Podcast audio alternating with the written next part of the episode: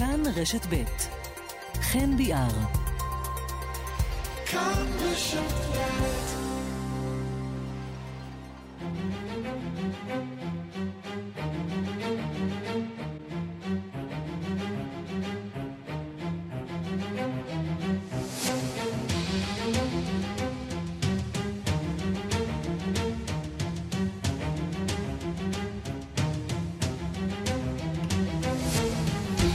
השעה הבינלאומית מהדורת יום שלישי והיום בעולם. דונלד טראמפ נמצא בניו יורק לקראת הקראת כתב האישום נגדו בהמשך היום בבית המשפט במנהטן, מיד סיקור נרחב מארצות הברית. דובר הקרמלין אומר היום, לאחר הצטרפותה של, פרין, של פינלנד לברית נאט"ו, תיאלץ רוסיה לנקוט בצעדי נגד כדי להבטיח את ביטחונה. מוקדם יותר היום בירך מזכ"ל נאט"ו יונס סטולטנברג על הצטרפותה של פינלנד. Today is an historic day because in a few hours we will welcome Finland as the 31st member of our alliance. This will make Finland safer and NATO stronger. היום יום היסטורי, אנחנו מקבלים את פינלנד כחברה ה-31 בברית, פינלנד בטוחה יותר ונאט"ו חזקה יותר. לפחות שישה הרוגים ו-11 פצועים, רובם תיירים במפולת שלגים במדינת סיקים שבצפון מערב הודו, סמוך לגבול עם נפאל. כך נשמעים הקולות מהניסיונות לחלץ את הנפגעים שנקברו תחת השלגים.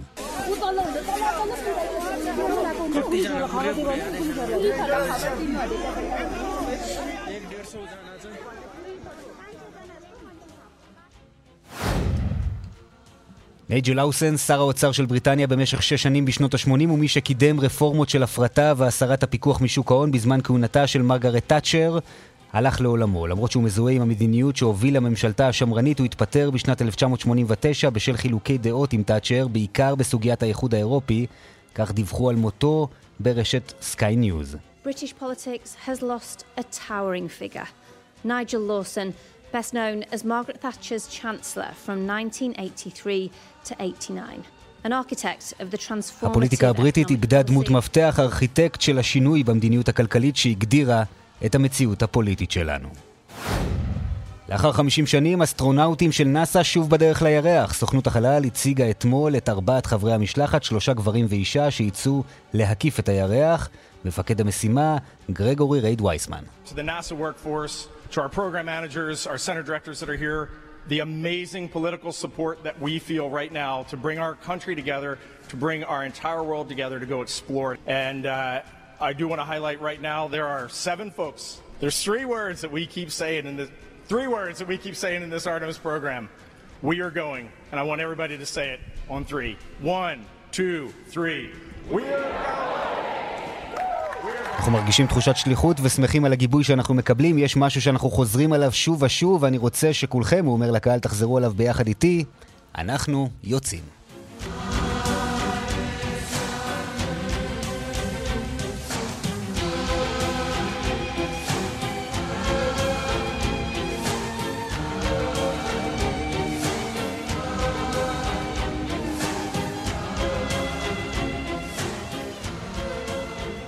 השעה הבינלאומית, בצוות איילת דוידי שעורכת, אריק מור ושמעון דוקרקר לביצוע הטכני, אני חן ביאר, גם היום על הכיסא של רנסי קורל, איתכם ביחד עד השעה שלוש, האזנה טובה.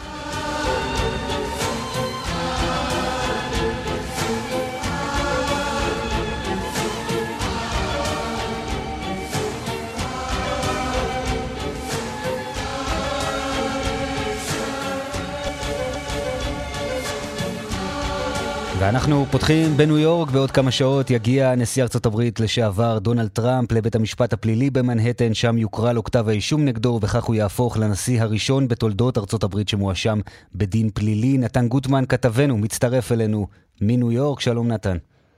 שלום לכם. החשש קודם כל שהעניינים יצאו משליטה, שהיום הזה יהיה יום סוער.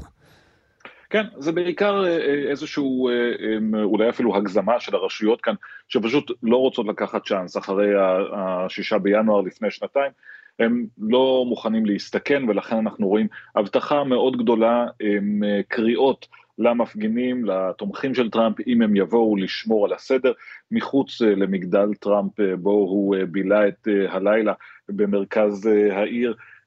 הרבה מאוד אה, כוחות משטרה, מחסומים שהוצבו שם כדי להגביל את התנועה של האזרחים וגם את התקשורת הרבה שמסתובבת באזור, וגם מחוץ לבית המשפט עכשיו, במקום אליו יגיע דונלד טראמפ בעוד שעות אחדות, גם שם הרבה מאוד משטרה, אבל כרגע צריך לומר, גם הרשויות אומרות, אין לנו אינדיקציות לכך שישנן איזה שהן כוונות להפר את הסדר, או שישנה איזושהי זרימה של המפגינים לעיר, כך או כך, כאמור, הם לא לוקחים צ'אנס והם דואגים שלפחות החלק האבטחתי יהיה מסודר. ישנו גם אתגר נוסף, איך מאבטחים נשיא לשעבר, שבכל זאת אדם עם אבטחה של השירות החשאי, שיוכל להגיע אל תוך בית המשפט, לעבור את ההליך, ואז לחזור, דונלד טראמפ מתכוון אה, מיד אחרי שהוא יסיים בבית המשפט, לצאת לשדה התעופה ולחזור לביתו בפלורידה, שם הוא ימסור אה, נאום כלשהו במהלך אה, שעות הלילה, כך שזוהי הזירה, פחות או יותר לקראת מה שצפוי, וכמובן שהמרכז הוא בבית המשפט עצמו. דונלד טראמפ יגיע לשם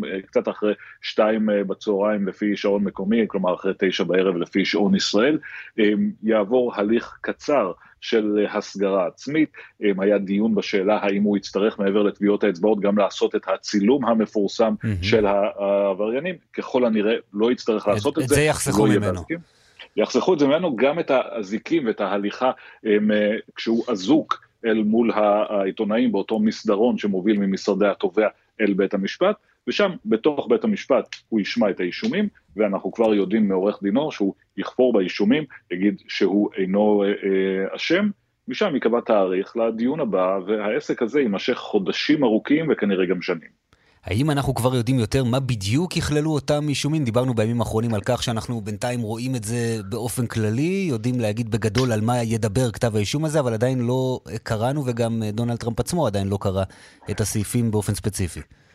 דונלד טראמפ אולי כן קרה, כי כתב האישום הוא חסוי, אבל ייתכן שהוא כבר הועבר לעורכי דינו של טראמפ, כך או כך הוא לא פורסם אה, לציבור, את זה אנחנו נדע רק אחרי הדיון המשפטי. אלא אם אה, מישהו מהצדדים יחליט אה, להוציא את זה קודם לכן, אבל בגדול אנחנו מדברים פה על כ-20-30 סעיפים, כולם נוגעים למה שהם קוראים עבירות עסקיות שקשורות לתשלום של דמי שתיקה לכוכבת הפורנו סטורמי דניאלס, עימה ניהל טראמפ רומן. תשלום של דמי השתיקה אינו העבירה, העבירה היא הרישום של התשלומים האלה, והסיבה שיש כל כך הרבה סעיפים זה בגלל שהתשלומים נעשו אה, בצ'קים אה, חודשיים ולא בתשלום אחד, כך שכל תשלום הוא בגדר אה, אה, עבירה. אה, הבעיה היא שדונלד טראמפ, לפי התביעה, רשם את הדברים האלה כהוצאה משפטית, מה שהיה הונאה עסקית, ומה שהתביעה תנסה לעשות, וזה יהיה מעניין לראות בתוך כתב האישום, זה לקשור את זה לא רק לעבירה של רישום אה, אה, שקרי במסמכים של החברה, שהיא עבירה די קטנה, אלא גם לניסיון להונות את חוקי הבחירות, כלומר להעביר כאן איזה שהם כספים למימון בחירות, מכיוון שעצם תשלום דמי השתיקה כמוהו כסיוע לדונלד טראמפ במערכת הבחירות שלו של 2016, זה, זה כבר אזור משפטי קצת יותר מעורפל, ולא בטוח מה התביעה תוכל להוציא מזה, אבל בגדול אלה הם הסעיפים. זה לא משפט המאה, זאת לא הונאת המאה, אבל זה עדיין נשיא אמריקני ראשון שעומד בפני דין פלילי. וגם אה, מועמד לעתיד. נתן גוטמן, אתה בניו יורק, תעקוב כמובן מקרוב אחר ההתרחשויות שם, תדווח אה, בשידורים השונים שלנו בכאן חדשות. תודה רבה בינתיים. תודה, חן. האירוע שצפוי היום במשרד התובע בניו יורק אכן לא קרה מעולם, אבל דונלד טראמפ יצר גם עוד כמה תקדימים בעייתיים שמעמידים אותו בפני חשש לכתבי אישום חמורים בשורת נושאים ושערוריות נוספות. כל זה נזכיר פחות משנה לפני תחילת מערכת הבחירות בארצות הברית, שבה הוא מתכוון להתמודד. את כל ההסתבכויות של טראמפ עוד לפני המעצר היום מסכם מלוס אנג'לס יגאל רביד. In order to make America great and glorious again, I am tonight announcing my candidacy for President of the United States. כך הוא נשמע לפני קרוב לחמישה חודשים. נחוש ובטוח בעצמו, יהיר וקולני כמו שטראמפ יודע להיות. מזלזל ביריביו, והם לא מעטים משני צידי המתרס. אבל השידור הזה של ההכרזה ממעונו הפרטי במר הלאגו חשף את הבעיה הראשונה שלו לקראת בחירות 24. הוא לבד. אשתו וילדיו לא איתו ברגע המאוד אמריקני הזה. מלניה מזמן הורידה פרופיל, איוונקה וג'ארד קושנר, היחידים ששרדו איתו את ארבע השנים בבית הלבן, הם מאחלים לו בהצלחה, אבל לא איתם, והם לא היחידים. טראמפ מוביל בסקרים, אבל משלם את מחיר ההתנהלות הבעייתית והפרועה שלו. אין לו סביבה כרגע, אין לו על מי לסמוך מאלו שהלכו איתו. הוא יכול לבוא בטענות רק לעצמו. לא שזה יקרה.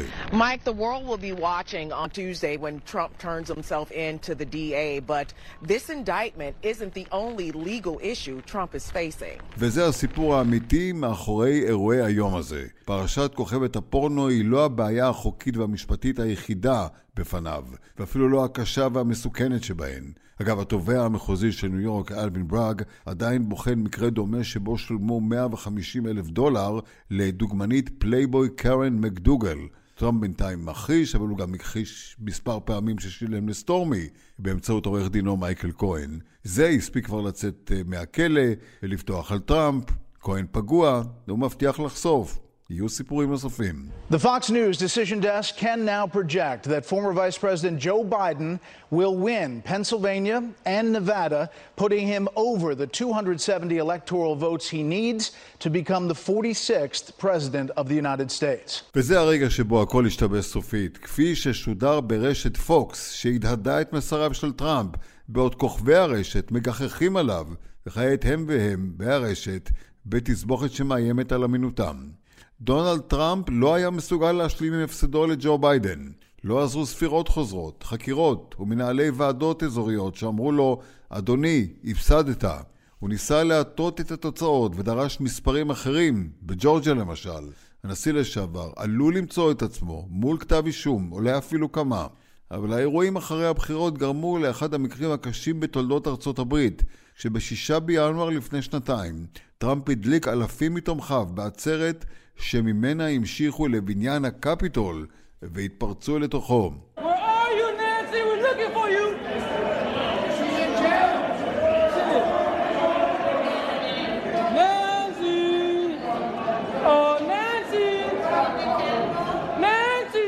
אחד הרגעים המפחידים. המתפרעים מתפרצים למשרדה של יושבת ראש בית הנבחרים ננסי פלוסי. היא מצידה מינתה אחר כך ועדת חקירה מיוחדת שאמריקה כולה צפתה בישיבותיה ובעדויות והתמונות הקשות מאותו יום. מסקנות הוועדה חד משמעיות, המלצה להעמיד לדין את טראמפ בהסתה, המרדה, שיבוש הליכים בקונגרס, הונאת המדינה ומסירת הודעות שקריות ביודעין. אבל זה גם משפט פוליטי, צריך לומר את האמת. במקרה הזה הוא צודק.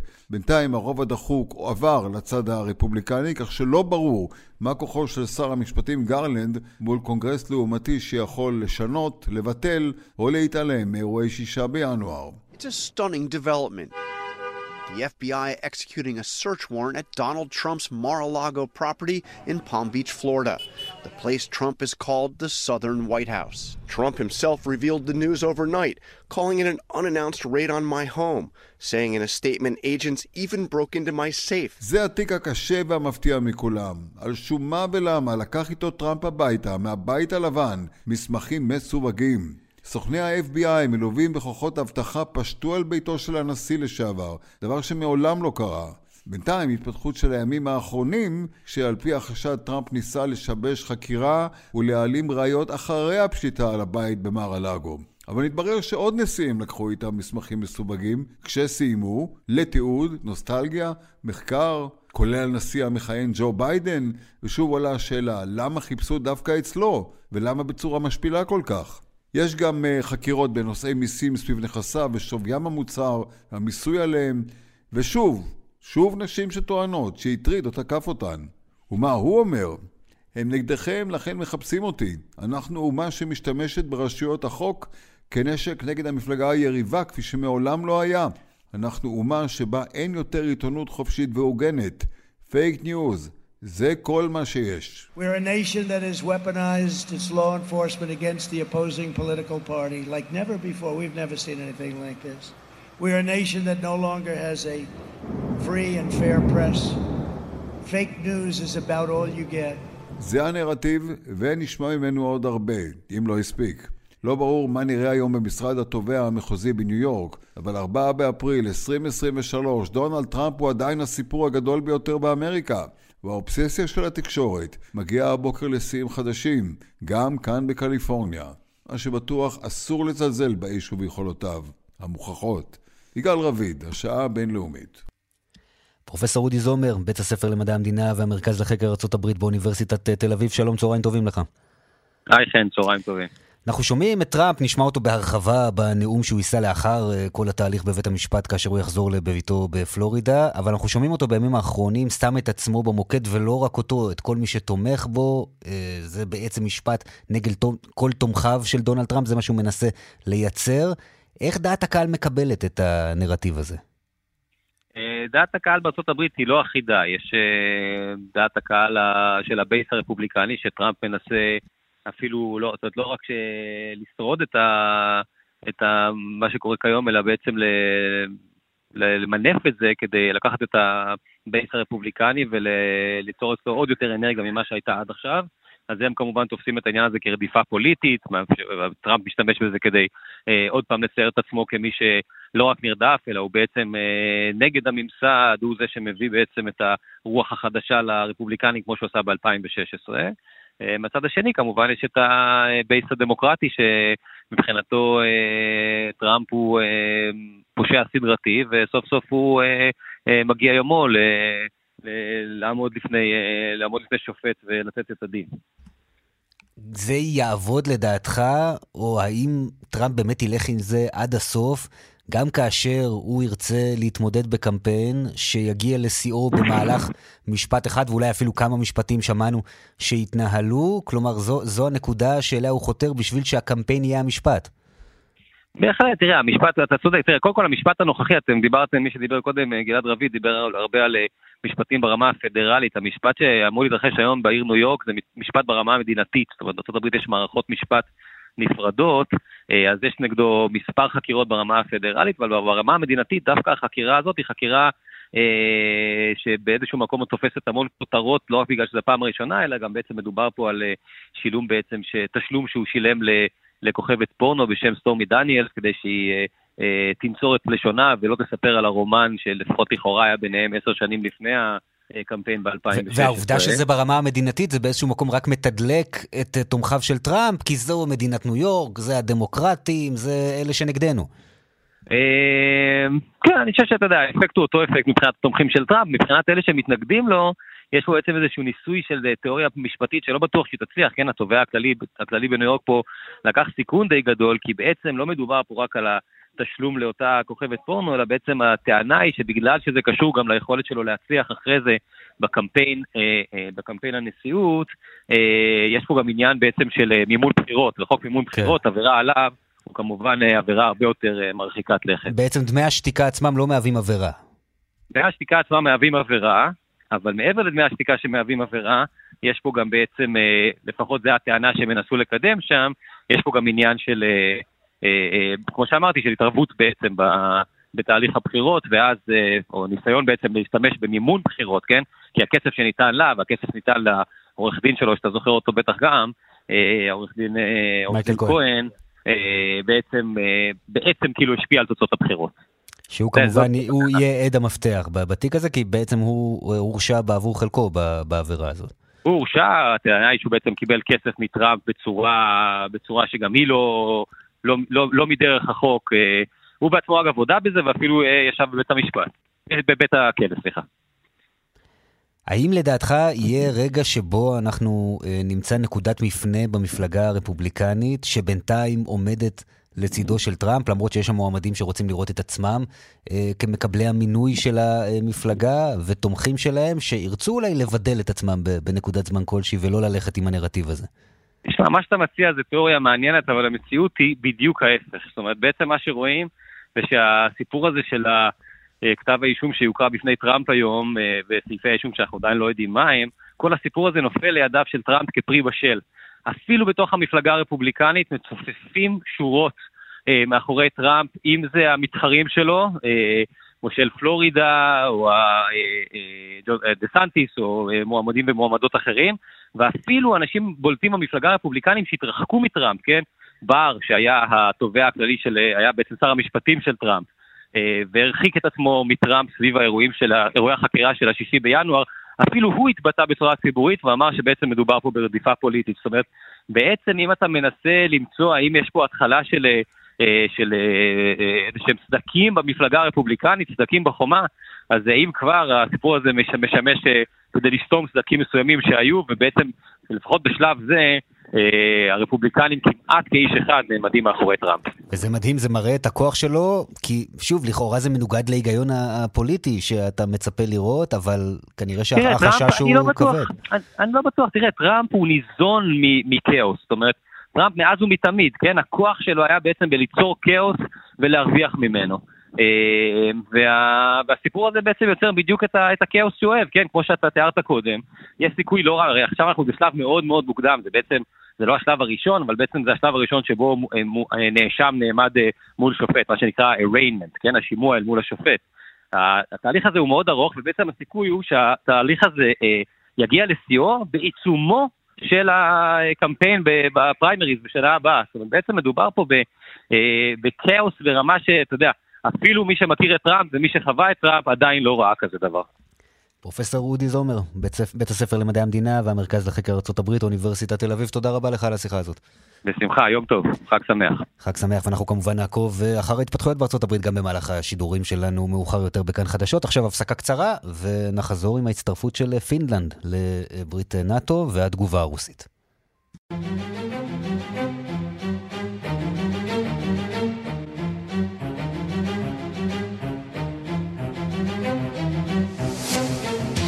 השעה הבינלאומית, יותר משנה אחרי שרוסיה החלה במלחמה נגד אוקראינה, עכשיו באופן רשמי פינלנד היא כבר חלק מברית נאט"ו, אחרי שההצטרפות שלה אושרה על ידי הפרלמנט הטורקי. שלום ליאיר נבות, עיתונאי ופרשן לענייני רוסיה, לשעבר כתב כל ישראל וידיעות אחרונות במוסקבה, צהריים טובים. צהריים טובים, חן. קודם כל על המשמעות של הצעד הזה, פינלנד, אנחנו יודעים, באופן היסטורי הייתה מדינה ניטרלית ולא עוד. נכון, לצעד הזה יש אה, משמעויות, אה, אני חושב, השלכות מאוד מאוד אה, גדולות, לא רק על הביטחון של אירופה עצמה וברית נאט"ו, אלא לא פחות מכן על הביטחון של רוסיה עצמה. זוהי אותה רוסיה שיצאה למלחמה הזו באוקראינה, לפלישה הזאת, על פי דברים של הנשיא פוטין עצמו, כדי להרחיק את נאט"ו בעצם מגבולותיה, ובעצם קצת יותר משנה לאחר הרחבת הפלישה לאוקראינה, בעצם אנחנו רואים שהמטרה הזאת אה, לא רק שלא מושגת, בעצם מה שמתרחש זו תוצאה הפוכה לחלוטין, שלמעשה אפשר בהחלט אה, אה, לכנות אותה כישלון אסטרטגי מבחינתה של רוסיה, שמקבלת את ברית נאט"ו שוב על מפתנה. צריך לומר כן שהגבול, אורך הגבול בין רוסיה לבין פינלנד הוא לא פחות מ-1340 קילומטר של גבול יבשתי, ולכן יש לזה כמובן חשיבות גדולה. אני מציע שנשמע אה, דברים שאומר אה, לקראת הטקס אה, היום מזכ"ל נאט"ו יאנס סטולטנברג. We will um, welcome Finland uh, as the 31st member of uh, NATO, making Finland safer and our alliance stronger. We will raise the Finnish flag. כן, אומר סטולטנברג, אנו נקבל את פינלנד כחברה 31 בנאט"ו, נהפוך אותה לבטוחה יותר ואת הברית שלנו חזקה יותר. אנו נניף את הדגל הפיני בפעם הראשונה פה במטה של נאט"ו, זה יהיה יום טוב לביטחונה של פינלנד, לביטחון הנורדי ולנאט"ו כולה, אז הדברים האלה בעצם אה, מתרחשים ממש אה, אה, היום, והקרמלין כמובן לא יושב ללא מעש ומגיב על המהלכים האלה ועל ההצטרפות הרשמית של נאט"ו, דובר הקרמלין דמיטרי פסקוב אומר מוקדם יותר הבוקר, אנו סבורים שזו החמרה נוספת של המצב, התרחבות נאט"ו מהווה פגיעה בביטחון שלנו ובאינטרסים הלאומיים של רוסיה, והבהרנו זאת, וכך בדיוק אנו רואים זאת. באופן טבעי זה יכריח אותנו לנקוט באמצעי אה, נגד כדי להבטיח את הביטחון שלנו, הן מבחינה טקטית והן אה, מבחינה אה, אסטרטגית. אז זו התגובה של רוסיה, אבל בשורה התחתונה אפשר לומר שזו בהחלט מפלה אסטרטגית עבור הרוסים, וזה עוד כמובן לפני שאנחנו צפויים לראות גם את שוודיה מצטרפת כנראה בחודשים הקרובים. מה אנחנו יכולים ללמוד מהאופן שבו הרוסים מגיבים? כי אנחנו אכן רואים את האיומים מצד אחד, אבל אנחנו יודעים שכל נושא ההצטרפות לנאט"ו, וראינו את זה ביתר שאת עם אוקראינה, זה היה קו אדום שרוסיה לא הייתה מוכנה לעבור עליו, ועכשיו אה, בעצם יכולות התגובה הן מוגבלות מעבר לאותן, לאותם איומים שאנחנו שומעים. בדיוק, זו נקודה מצוינת, משום שגם אה, לפני שהחל תהליך ההצטרפות, הרוסים הזהירו שוב ושוב את אה, פינלנד ואת שוודיה, בל, שלבל יעזו לבצע מהלך של הצטרפות לנאט"ו ושרוסיה אה, אה, תפעל ותגיב, אז, עוד לפני המלחמה, הימים הללו כמובן נשמעו הרבה יותר מפחידים, אלא שהמציאות היום היא כמובן שונה לחלוטין. צריך לזכור שבעקבות המלחמה רוסיה ספגה מכה קשה וה... היכולות של הקונבנציונליות נפגעו מאוד מאוד קשה בגלל האבדות הכבדות במלחמה, כוח ההרתעה הרוסי נפגע קשות, זה כמובן לא אומר שאין לרוסים דרכים להגיב, הם יכולים למשל להגיב באמצעות הצבה של נכסים אסטרטגיים גרעיניים במקומות קרובים יותר למדינות ברית נאט"ו, אבל ברור שיש שחיקה מאוד מאוד ברורה בהרתעה הרוסית וביכולת הקונבנציונלית הרוסית להגיב באופן מעשי בגלל, ה, בגלל האירועים וההתפתחויות במלחמה באוקראינה. יאיר נבות, עיתונאי, פרשן לענייני רוסיה, תודה רבה על הדברים הללו. תודה רבה. מכאן אנחנו לצרפת, משפטו של מחבל שביצע פיגוע דמים בבית הכנסת בפריז בשנת 1980 נפתח רק כעת, אחרי יותר מ-43 שנים. הנאשם הוא איש החזית העממית ששוחרר בינתיים ממעצר וחזר לעבוד כמרצה באוניברסיטה בקנדה. גדעון קוץ מפריז עם הפרטים.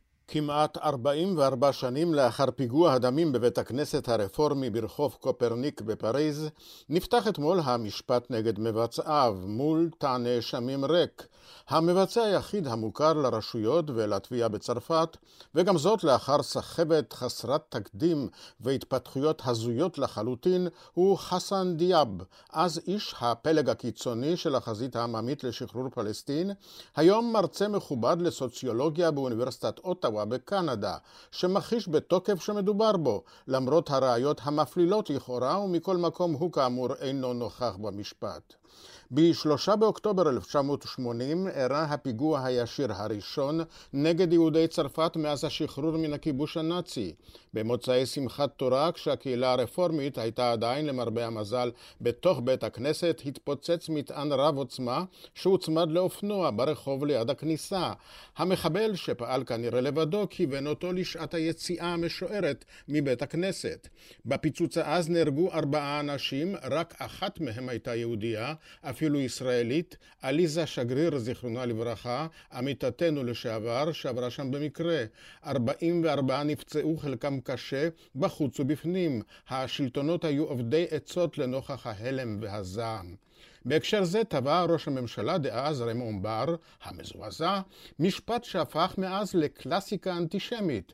הם רצו לפגוע ביהודים בבית הכנסת והרגו צרפתים חפים מפשע. שירותי הביטחון הצרפתים לא עסקו אז בטרור חוץ, ובתקופת בחירות אפילו הממסד היהודי הרשמי, כמו נשיא הליגה לזכויות האדם ז'אן פייר בלוק, מיהר להאשים חגיגית דווקא את האינטרנציונל הניאו-נאצי. J'accuse l'international nazi d'organiser ces attentats criminels. לממשל היה נוח שלא להסתבך עם הארגונים הפלסטינים, אבל השביל הניאו-נאצי לא הוליך לשום מקום. בינתיים גילו שירותי הריגול הנגדי על סמך קלסטרון את זהותו של רוכש האופנוע, חסן דיאב, בעל אזרחות לבנונית שהיה מעורב בפיגועים אחרים באירופה, ומאז שקטה הארץ 18 שנים. רק ב-1999 שופט חוקר עקשן, מרק טרווידיץ' שמו, חשף בשיטתיות את השקרים וההשתקות. הוא לחץ על רשויות החוק לעשות את שלהן. דיאב אותר באוניברסיטה באוטווה.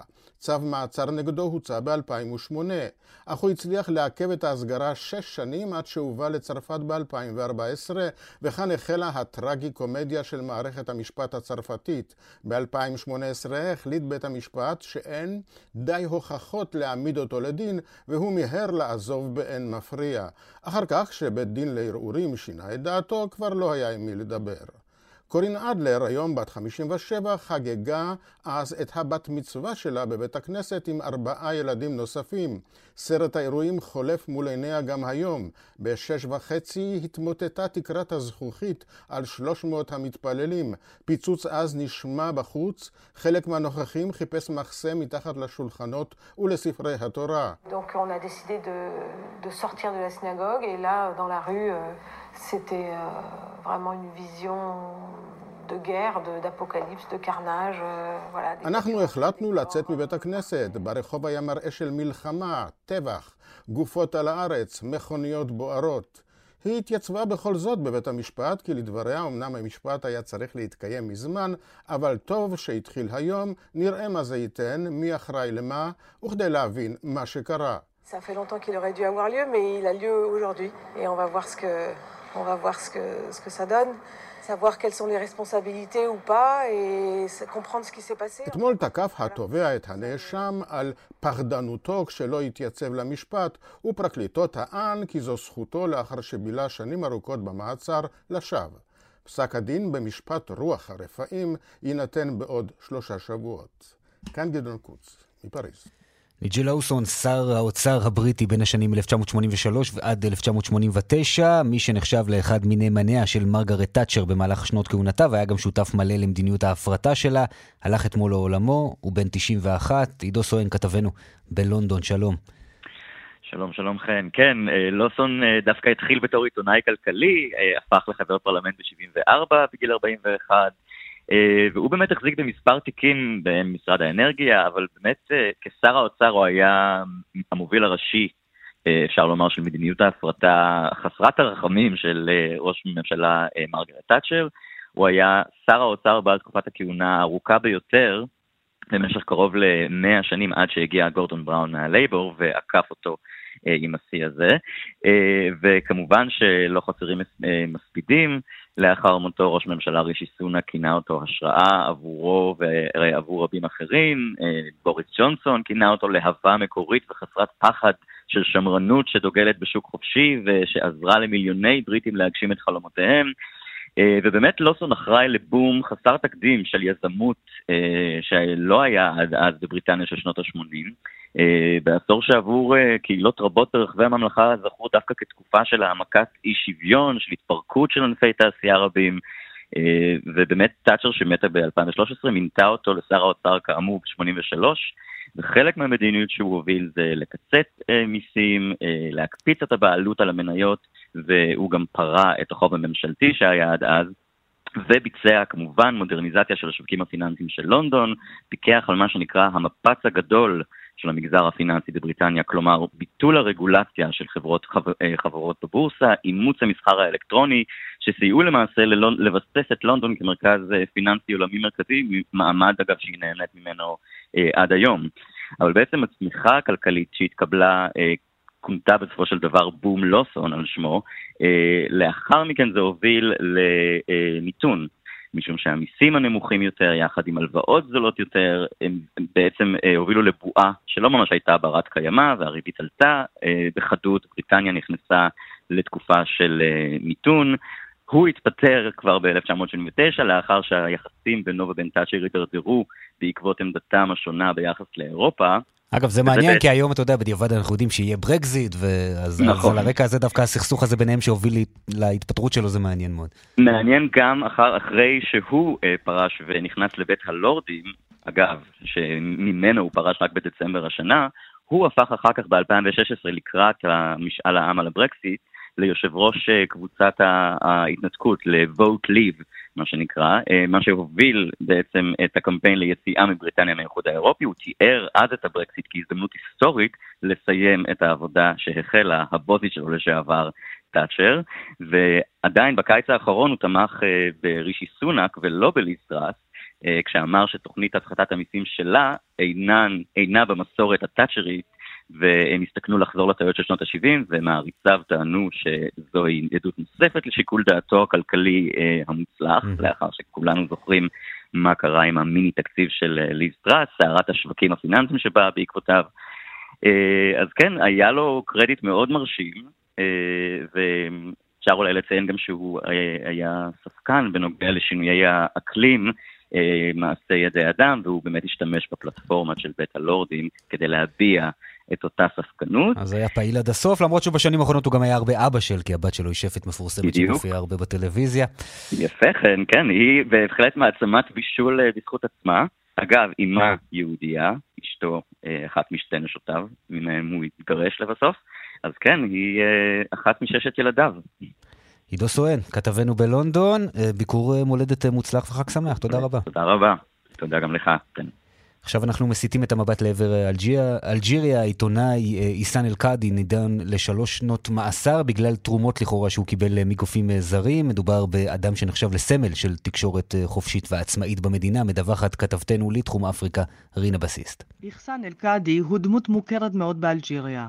לפני שנתיים, בעת שסיקר את ההפגנות של תנועת האופוזיציה חיראק ואת התנכלויות כוחות הביטחון למפגינים, נעצר אל-קאדי יחד עם עוד שני עיתונאים בכירים, כרים טאבו וח'אלד רראני.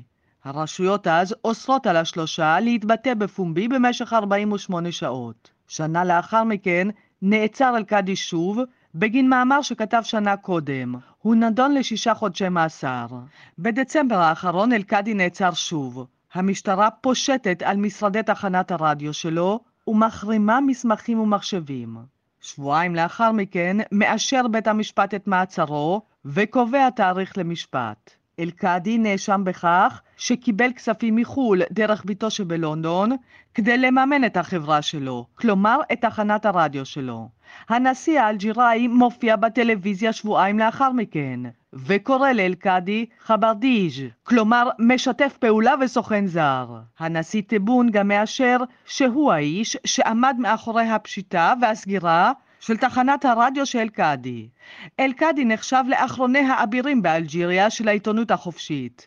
אבל לאחר ההופעה של הנשיא טיבון בטלוויזיה, עורכי דינו של אל-קאדי מבינים שגורלו של האיש נגזר, עוד לפני תחילת המשפט שלו. צוות ההגנה שלו מכנס אז מסיבת עיתונאים בקריאה לקהילה הבינלאומית לעמוד לצידו של אל-קאדי. On a fait cette conférence d'abord pour éclairer l'opinion publique et pour dire que nous croyons إننا نؤمن نؤمن بأننا حلقة حلقة من هذه السلسلة التي يجب أن تسهر على מדוע כינסנו את מסיבת העיתונאים הזאת? קודם כל, כדי שדעת הקהל תדע את האמת, זאת חובתנו.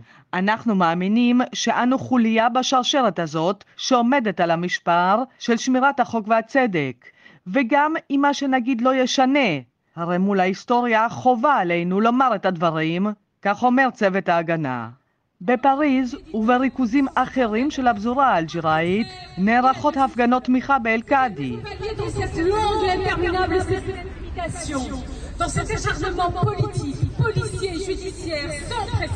המפגינים טוענים כי מדובר במשפט ראווה פוליטי שנועד לסתום פיות. ההחלטה אתמול לדון את אל-קאדי לשלוש שנות מאסר בפועל מבהירה כי ההפגנות הללו בצרפת ובמקומות אחרים כמו גם הביקורת הקשה בתוך אלג'יריה, לא ממש מזיזות לנשיא טבון. כאן רינה בסיסט.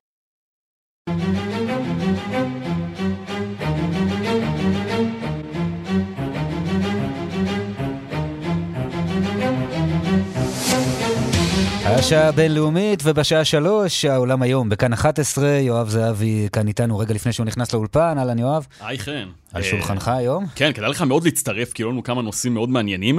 אחד מהם הוא פרשת הפלייבוי שמסעירה את צרפת, שים לב לזה, שרה בממשלה הצרפתית החליטה כאקט פמיניסטי להצטלם לשער המגזין פלייבוי, והסיפור הזה מעורר סערה אדירה.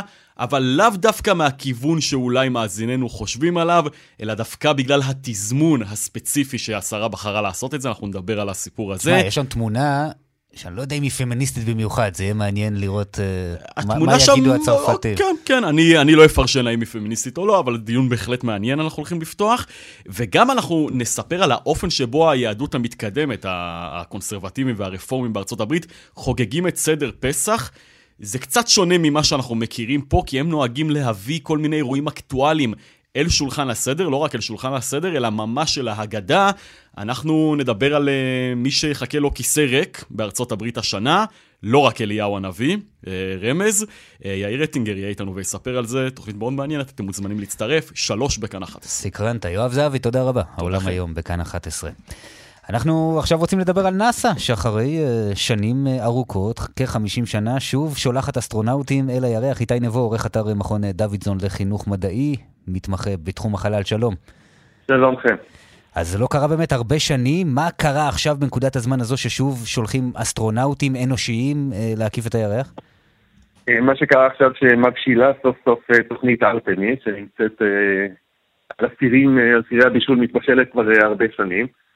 באמת לקח הרבה זמן עד הברית קיבלה את ההחלטה לחזור לירח. מי שאחראי לזה הוא דווקא הממשל של דונלד טראמפ, שהזניק את התוכנית הזאת לפני כמה שנים, אחרי שממשלים קודמים, בין השאר ממשל אובמה, הוריד את העניין הזה מסדר היום. ובאמת לפני כמה חודשים הייתה המשימה הראשונה בתוכנית ארתמיס, משימת ארתמיס אחת, ששיגרה חללית אוריון לא מאוישת לטיסה סביב הירח. השלב הבא יהיה לשלוח ארבעה אסטרונאוטים לטיסה מאוישת סביב הירח בלי לנחות עליו, ואחר כך, אנחנו מדברים כבר על 2025 או 6, נחיתה מאוישת ראשונה על הירח. יש כאן משהו שאני חושב שהוא אולי קצת דיסוננס בעבור המאזינים שלנו, כי לכאורה נראה שהלכנו קצת אחורה בתחום הזה, כלומר דברים שבעבר כבר נעשו, היום הם נחשבים ל- ליחסית מורכבים לבצע אותם, למשל, להנחית בני אדם על הירח. הם היו מורכבים גם כשהם נעשו אז. בוודאי. אבל uh, מכיוון... אבל היית מצפה שעם הטכנולוגיה והקדמה, זאת אומרת שזה יהפוך להיות פשוט יותר, ונראה שלא בהכרח. נכון, מהרבה בחינות זה יותר פשוט, כי את הידע כבר יש לנו. כלומר, אז שעשו איזה, הכל היה חדש, משהו ניווט בחלל, היה תחום, בעומק החלל היה תחום שאף אחד לא עשה לפני זה, לפני ששלחו לשם חלליות בשנות ה-60. וכמובן הטכנולוגיה של הנחיתה והגנה מפני קרינה ותקשורת וכל הדברים האלה מאוד השתכללו. אבל מכיוון שבשנות ה-70 כבר האמריקאים ירדו מהעניין הזה של טיסות לירח, לא הייתה לזה המשכיות. והיום עם החומרים החדשים והטכנולוגיות החדשות, למעשה צריך לפתח את הדברים מחדש, כי הרי לא תשלח אסטרונאוטים עם הטכנולוגיה של שנות ה-60 וה-70. אז הפיתוחים האלה היו יקרים מאוד וממושכים מאוד, גם התקציב של נאס"א היום הוא לא דומה בכלל למה שהיה בתקופת המרוץ לירח, לכן זה נמשך כל כך הרבה שנים.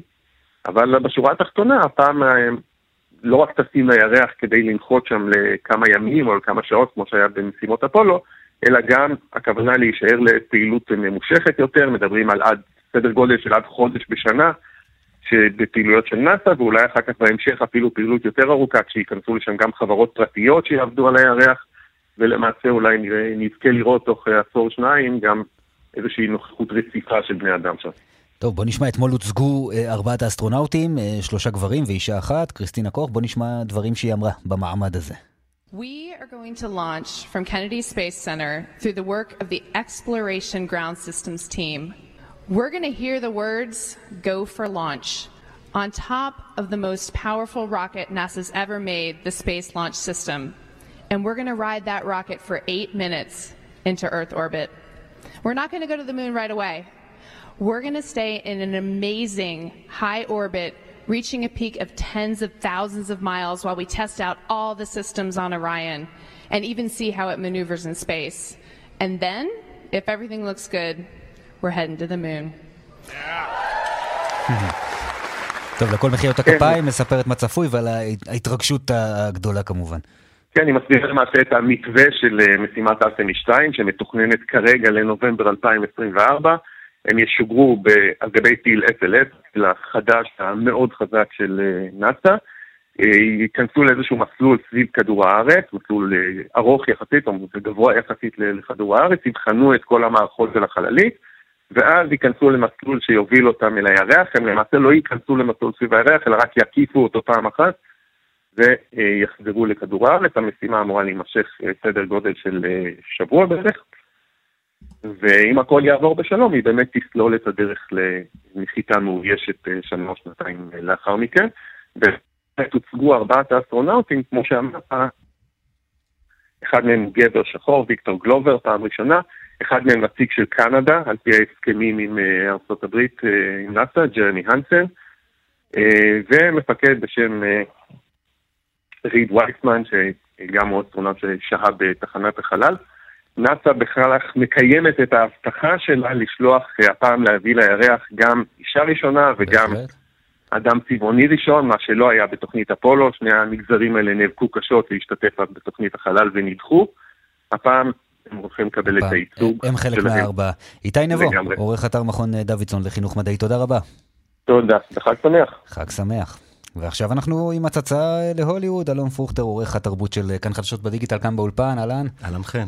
על מה אנחנו מדברים? הארי פוטר חוזר אלינו. בהחלט הקסם של הוגוורטס כנראה חוזר אלינו, ופעם למסך הקטן, אה, לפי דיווח באתר בלומברג שפורסם הלילה, תאגיד המדיה האמריקני, האחים וורנר דיסקאברי, קרובים לחתימה על עסקה לפיתוח סדרת טלוויזיה חדשה שמבוססת על סדרת הספרים של ג'יי קיי רולינג, על פי הדיווח, הפרויקט כולו יבוסס אה, ישירות על סדרת הספרים, אה, ולא על ספין-אוף בהשראתו כמו הסרטים של סדרת סרטי חיות הפלא שיצאו לאחרונה. לפי האתר, כל עונה, ככה תכנון, אה, בסדרת הטלוויזיה יתבסס בנפרד על ספר אחר בסדרה, מה שבאולפנים מקווים שיאפשר ליצור זיכיון שיימשך שנים. במסגרת העסקה, רולינג תהיה מעורבת בפיתוח הסדרה הזו, אבל לא תשמש כיוצרת ראשית, פשוט הזכויות הן שלה. אז הנה, חובבי הארי פוטר אתם אולי אה, מסודרים לשנים בהחלט. הקרובות אה, אה, קדימה, וזה לא הדבר היחידי שעובדים עליו בימים אלו ב-HBO. נכון, לא מזמן אנחנו זוכרים את משחקי הכס, 2018-2019 נגמרה ככה, וכבר יש סדרה חדשה שעלתה בשנה שעברה, בית הדרקון. עכשיו אנחנו מדווחים, לפי אתר ורייטי, שרשת הטלוויזיה HBO באמת מפתחת סדרת טלוויזיה נוספת, ספינות נוסף, שהתבסס על עלילת הסדרה המצליחה. לפי הדיווח, מדובר בפריקוול. פאוול, סדרה שתקדים בעלילה אה, את סדרת משחקי הכס, שהפעם תתמקד בדמותו של אגון טרגריאן, בתקופה בה הוא כבש את שבע הממלכות של ווסטרוז. אה, טרם מונה לסדרה הזאת תסריטאי, אבל גורמים בהפקה שמסרו לאתר ורייטי שבאמת מתכוונים להעלות הילוך. אה, העלילה עצמה אמורה להתרחש 300 שנים לפני הסדרה שאנחנו כולנו זוכרים. גם כאן הפיתוחים הם מאוד ראשונים, אבל גם HBO היא לא היחידה שעובדת על פרויקט עתידי. כן, אתה לוקח אותנו גם לדיסני. בהחלט, גם בדיסני חושבים עכשיו, אה, הודיעו אתמול למען האמת, על אה, פיתוח של, אה, סד... של סרט חדש, גרסת live action, לסרט מואנה, שיצא רק ב-2016, אתה יודע, הייתה כבר שורה של סרטים שהם חידשו לאחרונה, כמו מלך האריות, אלאדין, אליסה בארץ הפלאות, סינדרלה, בת הים הקטנה שעתיד לצאת בחודש הבא. אז עכשיו מדובר ברימי... ברימייק, שבינתיים היחיד שאנחנו יודעים שהשתתף בו הוא דוויין ג'ונסון, שגם שיחק בסרט המקורי, באותו סרט על הילדה שממרה את פי אביה, ילדה פולינזית. אה, כן, שמנסה להציל את האי שבה היא חיה מפני אסון אקולוגי חדש. אז בעצם דוויין ג'ונסון יהיה גם על מפיקי הסדרה, אה, ועל הליהוקים אנחנו נשמע כנראה בקרוב, וזה גם השיר שאנחנו נשמע וניפרד. אלון פרוכטר, תודה רבה. תודה רבה לכם. See the line where the sky meets the sea, it calls me, no one knows how far it goes. If the wind is my sail on the sea stays behind me. One day I'll know. If I go, there's just no telling how far I'll go. I know everybody on this island seems so happy on this island. Everything is by design.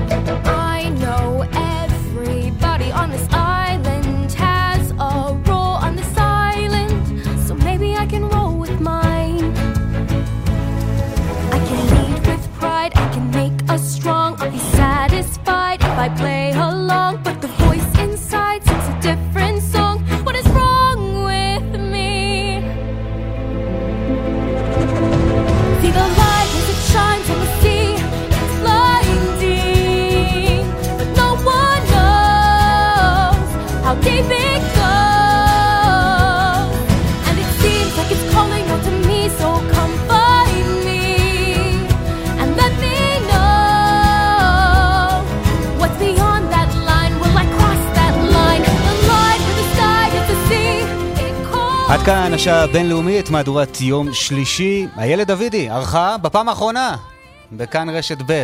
אז תודה רבה על כל השנים, חיבוק גדול ובהצלחה ענקית בהמשך.